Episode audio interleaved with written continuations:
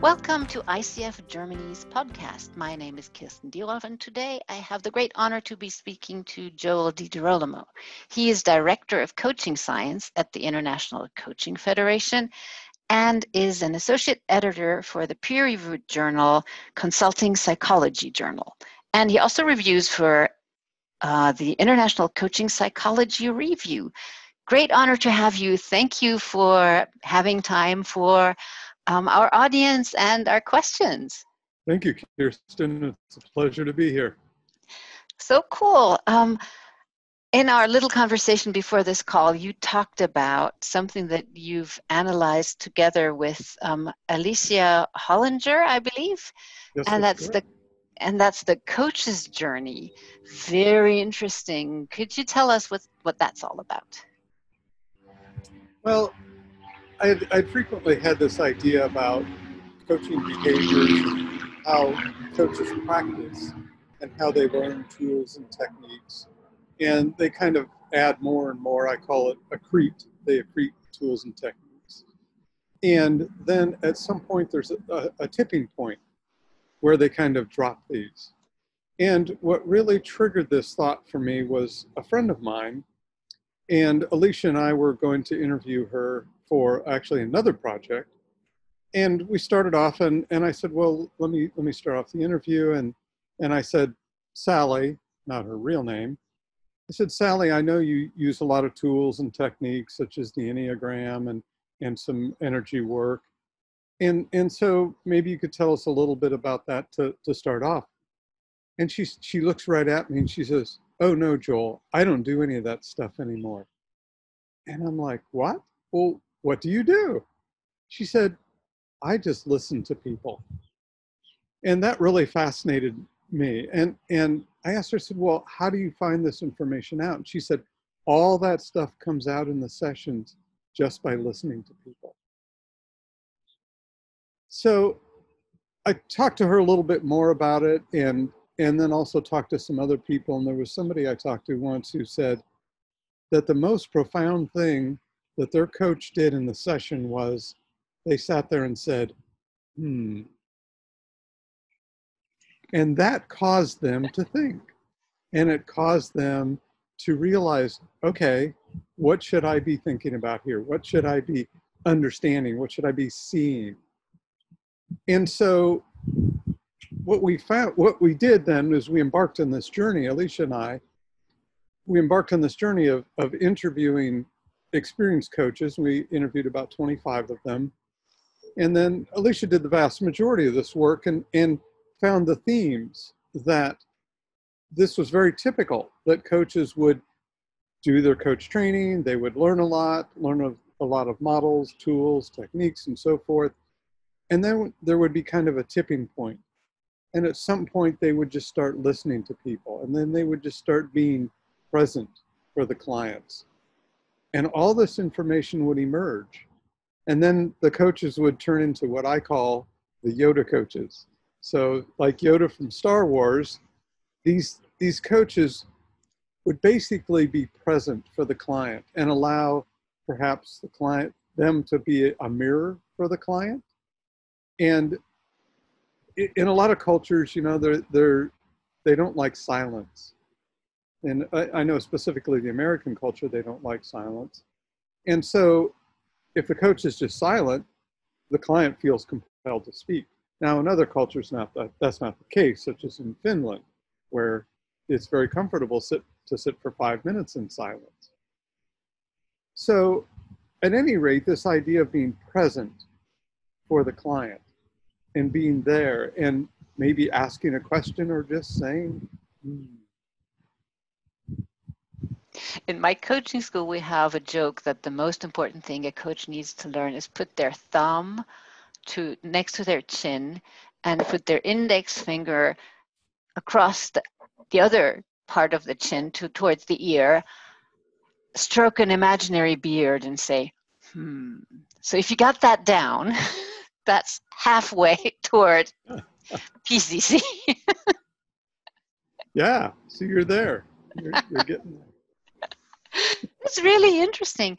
Um, in that research, did you find out what triggered people to no longer want to use their tools? There weren't really specific triggers, but it was more of an evolution. And it's really quite fascinating because if you look at the expertise literature, uh, Ericsson has done a lot of, of work in that area, for example. And uh, there was a, a video that was very profound to me, and it was a Hungarian archer. And this archer, there, there were videos of him on horseback shooting at targets as he would ride by them.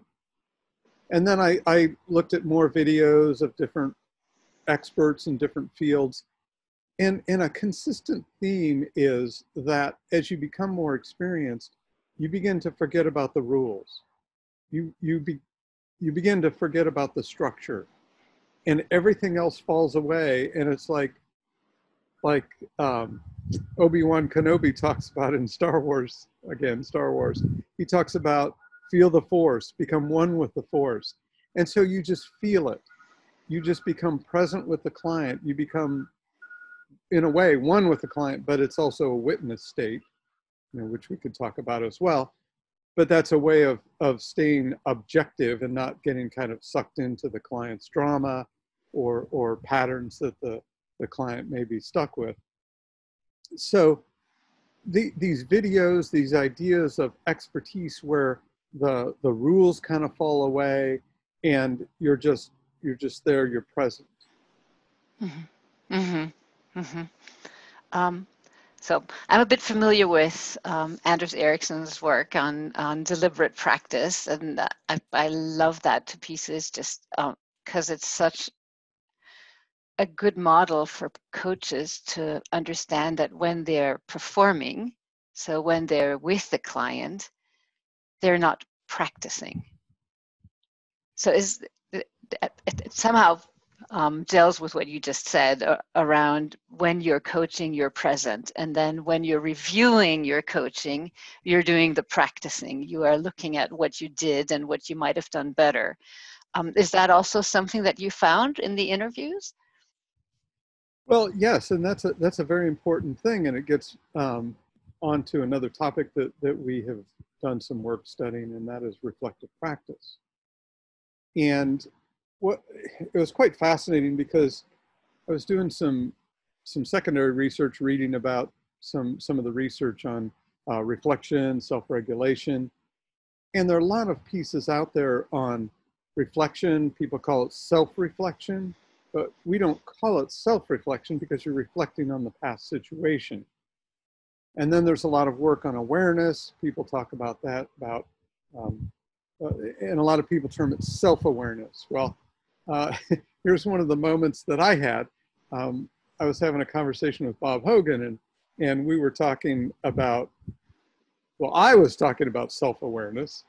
And I said, well, you know, Bob, you know, there's this idea about, you know, the coaches being self aware and, and us being self aware, you know, maybe as a client and, and he just kind of chuckled and, and he said, Joel, there's no such thing as self awareness. I'm like, what are you talking about, Bob? And he, said, we will delude ourselves every time. And, and, and in a way, he's right. And, and so a lot of, you know, what Bob and, and Joyce Hogan wrote about was this idea about reputation. And his thought is that you can really only know yourself by observing how your actions, how your behaviors reflect in other people. What are their reactions? How are they reacting to you? And I think there's a lot of truth to that. So, mm. are these the Hogans of the Hogan Personality Inventory or whatever it's called? Yes, that's them. Uh, okay, yeah, okay. Yes, the Hogan Assessment folks. Assessment, okay. yes, and so, um, so I, so I was reading about reflection, self-reflection, self-awareness, and then self-regulation.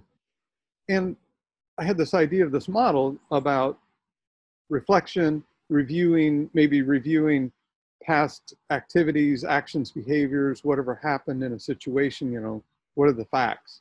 There's a there's an old TV show, as a cop show in in America, and uh, this guy, uh, he was a sergeant. He was always investigating, and he'd always say, "Just the facts, ma'am." So I'd always think about that. So on re- regulation or on reflection, it's just the facts. So you're reviewing what happened. And then you can go into the awareness phase, which is understanding what your particular part of that interaction was. How did you feel? What were your emotions? And then how did you react? Did you get angry? Did you get frustrated? Did you get upset? And and so maybe how do you want to regulate differently in the future? So that's the self-regulation piece. So I lot of I read a lot of literature on this, and um, and I was just absolutely shocked that nobody had had this model out there. So mm-hmm. um, so so we uh, Alicia and myself and Thomas Tkach, another colleague, we talked about it for several months in meetings and and sharing sessions, and and we finally settled on our terminology and and the structure and have written it up in a journal article in the philosophy of coaching journal and it just amazed me that that nobody had those pieces all pulled together. And so you can think of this reflection in what i just described as a generalized manner but then once you're in a situation and you're reflecting and you're seeing this same situation play out you're like uh-oh here we go again. And then the awareness piece and like oh am i getting triggered again? And am i getting angry? Am i getting frustrated and then how do I want to regulate better in this moment than I have in the past? So as a coach, we can be thinking about that. You know, I was I was on a, a call the other day with a coach and they were talking about getting triggered by a client who had a political view different from them. And they're like they, they feel could feel all this anger and this this this emotions welling up inside them and, and they're like okay no breathe calm down. So the, the awareness happened and then the self-regulation happened. So it can be happening with the coach and this is how coaches can reflect and learn and grow and evolve but it, it can also be done in an external manner. You can take your clients through this. You can observe your clients doing this within a coaching session and you can kind of walk them through okay how are you feeling in the moment and what's emerging? What's coming up for you? And so that's the that's the external external piece of that. Mm-hmm mm-hmm. So as a as a coach you could observe your own reactions and you could help clients reflect on and correct me if I'm wrong, their past actions and also their their actions or their how they are in the current moment in the coaching session? Yes, exactly. Both in the moment in the coaching session, if something emerges, they can, uh, you know, I, I had clients who would become angry and, and upset and they're like, you know, they're just not doing this right and they just they just don't understand and so you can you can ask them okay help me out here. What's the situation? Let's talk about this. And then okay so what emotions are you feeling? And how how do you want to behave differently in the future as you move forward? What different actions do you want to take take place or what different behaviors do you want to have? And so this can also happen in terms of say you have a client who's wanting to to interact with their team in a better way. Maybe they're not real empathetic, or, you know, we talk about having emotional intelligence and they're not really aware of how the employee, their team member might be feeling. And so getting them to understand okay, let's go back to the facts, let's go back to the situation. And then how might they be feeling? How might you be feeling? And how might you do this differently? And so it can get back to that goal piece, right? About what goals do you want to have for the future and how do you want to behave differently, maybe. Mm-hmm, mm-hmm. So all the pieces fit, you know, they, they fit together and, and they fit with this, this coaching journey because, you know, it's, it's, well, this is a tool or technique, but yet it's just being, you know, more present for that client. And how would I recognize the difference between a fact and my view of a fact? Uh, are you saying effect? Uh, no, no, effect. Uh, like how would I? How would I? I have. You said distinguishing between a fact, between the situation, Okay. and my reaction to it. And maybe I'm being too postmodern here, but I'm thinking, is there ever something that's not a reaction to something that happened? So even my description is a is a reaction. And I was curious how you draw the line between what is a fact and what is a reaction to the fact. Well, that can be very hard. And, and you know, I believe in the postmodern perspective as well. So yes, how do we how do we separate the observer from the observed, and how do we remove ourselves? Really remove ourselves? We we never really can, right? But this idea about reflecting and sitting back and thinking, this is the start. This is where it starts. And if you look back on our uh, updated competency model that we introduced in November, this is a piece of it. The coaching mindset is the second competency. That's a new competency. And so we feel that this is very important. It's a very important part of the coaching mindset. And the, it, it takes practice, absolutely. It takes a lot of work. And I know the self development work that I've gone through over my lifetime, decades of work, many different modalities, many retreats, weekends, weeks of retreats, uh, thinking about myself sitting in a, in a stupor of self pity. but it, it, it's, um, I, I, I touched on it earlier on this idea of the witness state. And I think this concept of the, of the witness state is very important too.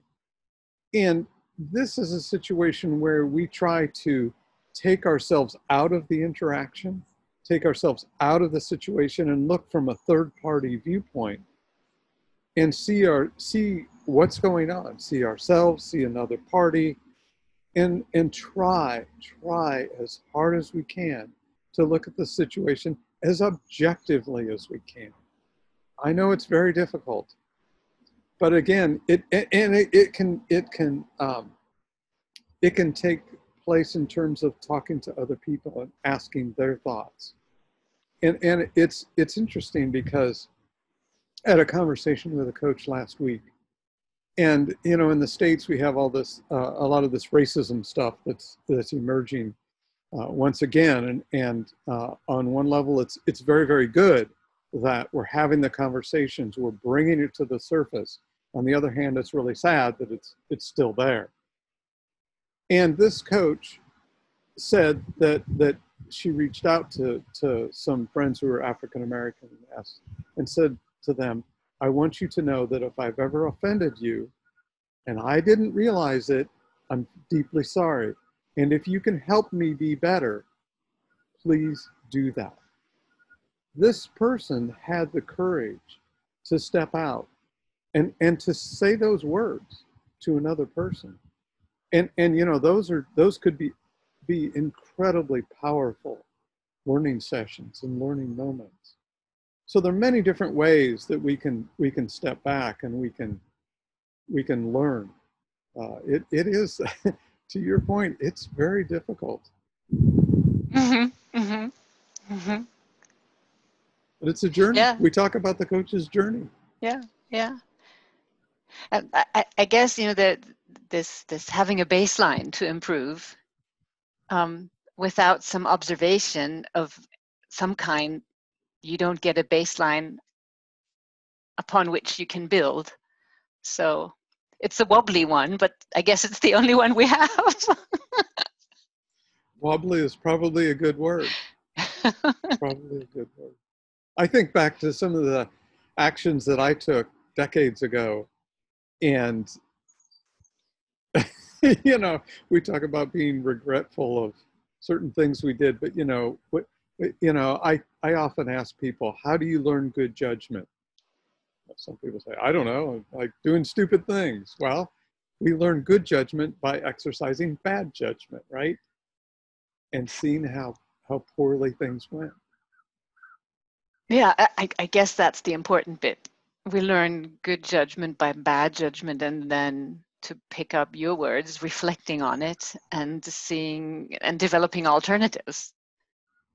Absolutely. Absolutely. If there was a piece of advice, and most of the people listening to this podcast would be um, coaches, probably in Europe, but maybe also in, in the United States. And we have everything, everybody from not certified to ACC to PCC to MCC listening to this. Um, one or two steps that people can take to take their own coach's journey seriously and um, experiment with something to increase their ref- reflective practice. I think one of the best things that people can do is if they can, uh, if the client will allow it, if they can record their sessions, and they can they can you know watch or listen to the session, and to really sit back and, and say, okay, if this were somebody else's session, how would I critique this session? And I think that can be extremely powerful. I know for me, one time I was doing PR, public relations training, and the, the trainer picked me last. I don't know why. And, and the visual was so dramatic. There was a, a visual of me using my hands and pushing away. And it was so profound for me to see that as like, wow, I had no notion that I was doing that. So that recording helped me dramatically. The second thing is as you're, as you're coaching, as you're talking to people, in everyday interactions, it can be very profound to, to observe what's the person's reaction to you in that moment and be thoughtful about that. Now, if you can't record a session, write notes and just maybe just a quick jot of, of you know, ask this question, you know, that, that will jog, jog your memory that you can remember. So that reflecting back can be extremely powerful. Thank you. Anything that I didn't ask that you want to share? You know, it's it's uh, our evolutions as human beings, as Homo sapiens, in each lifetime, is just phenomenal to me. As as I look at my life and how I've evolved over time, it's just dramatic. And all of us, I believe, all of us have this potential to evolve in a very dramatic way. And it's about being inquisitive. It's about reaching outside yourself. It's about being brave and courageous and asking the powerful questions about how am I showing up? How am I interacting with people? Where do I want to go? Who do I want to be? I used to, a lot of times I would, I would have an interaction with somebody and I would ask myself, what do I want to take away that I really liked from this person that I want to be like them? And what can I take away that I saw that I don't want to be like that? And that helped me to evolve as a human being, as a Homo sapien. So we're all on this journey. It's they're all splendid journeys. Thank you. What a lovely ending to our podcast today. Thank you very much for joining us. Thank you, Kirsten. It's been a pleasure.